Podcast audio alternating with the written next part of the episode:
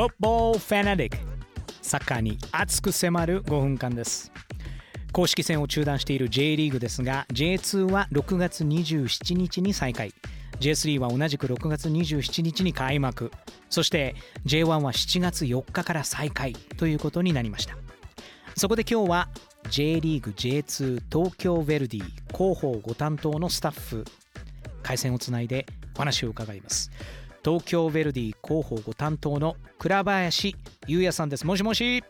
あ、もしもし、おはようございます。どうぞよろしくお願いいたします。よろしくお願いします。さあ再開の日がですね6月27日と決まったんですけど、えー、チームの皆さん今どんな状況でしょうか？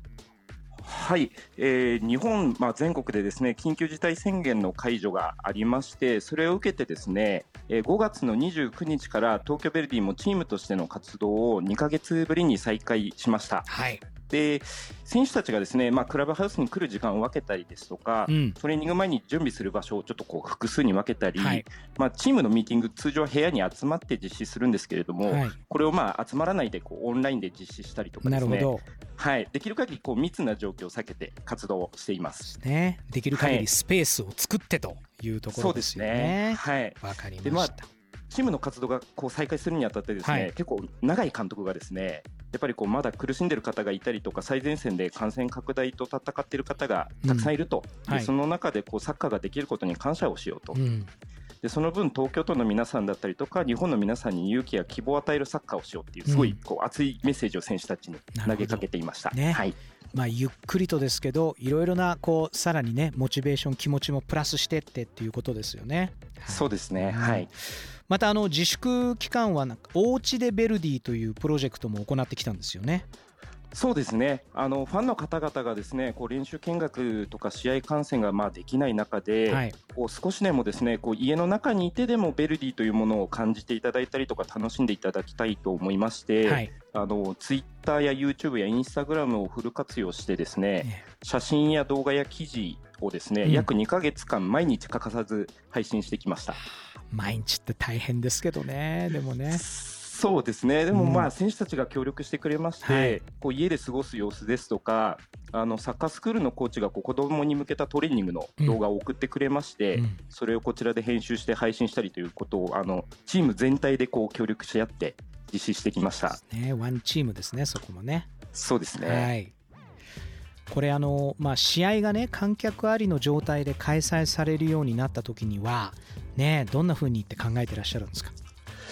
そうですね、あのー、できる限り、まあ、通常の状態にやっぱり戻していきたいなっていうことは考えているんですけれども、あの接触を下げたりとかですねいろいろ気をつけなければいけないことはあると思うんですけれども、はい、あのまあ、その中でも来た方に楽しんでいただけるように通常ですとあの我々だとですねキッズパークというお子さんに向けたイベントを結構メインでやってまして、はい、はい、そちらもまあできればあなんとか実施していきたいなというふうに思ってます。ね。お子さんたちもきっと楽しみにしてますからね。なんかそういった形もねできるといいなと思うんですけど。はい、はい、あとまあその試合に勝った時はですねプレーしたばかりのその選手がねスタンドに上がってファンとハイタッチしながらねロッカーに戻るんですか？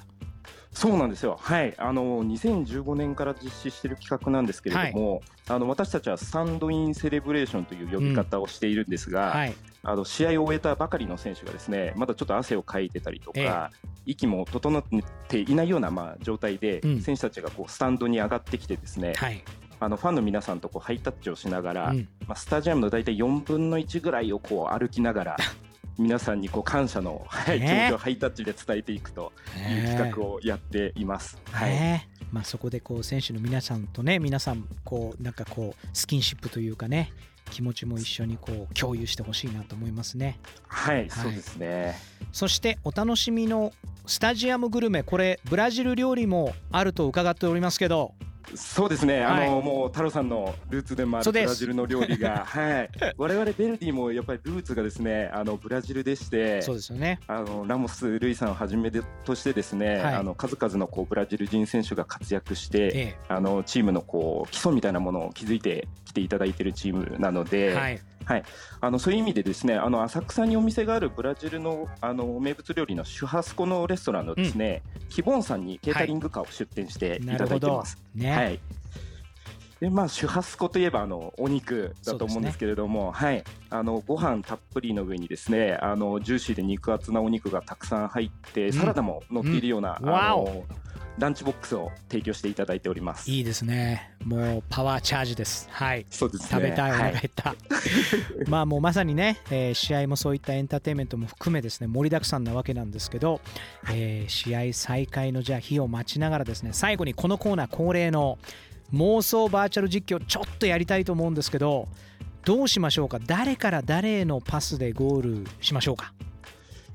そうですね、えーと、去年ですね、ええ。ー、本人がちょっと一時期別のチームに移籍はしていたんですけれども、あのベルディをこう愛してやまないと公言する選手が戻ってきてくれたんですが、それが川野弘樹という選手なんですけれども、はい、あの川野弘樹選手のパスからですね、うん、えちょっと今シーズン加入した選手なんですが、はい。3年連続で J1 の得点王にもなったことがある大久保嘉人という選手のゴールでお願いしたいと思います。わかりました、まあ、あのちょっと僕も初めてなのでドキドキなんですけど。じゃあ僕はあのご一緒にと言いますんでそのタイミングでゴールと一緒に叫んでいただけますか？頑張らせていただきます、はい、もう会社の周りの人のことは気にしないでお願いいたします。それじゃあいきますよ。はいさあベルディはアカデミー育ちでベルディ愛にあふれる川野弘樹がボールを持つ。子供の頃好きだった選手はのアンケートに武田さんと答える川野選手。ベルディのレジェンドですよね武田さん。さあ川野からパスが出た。受けたのは川野選手と仲がいいという J1 通算得点ランク。1位の大久保嘉人。大久保狙った！シュート！決まった！ご一緒にゴー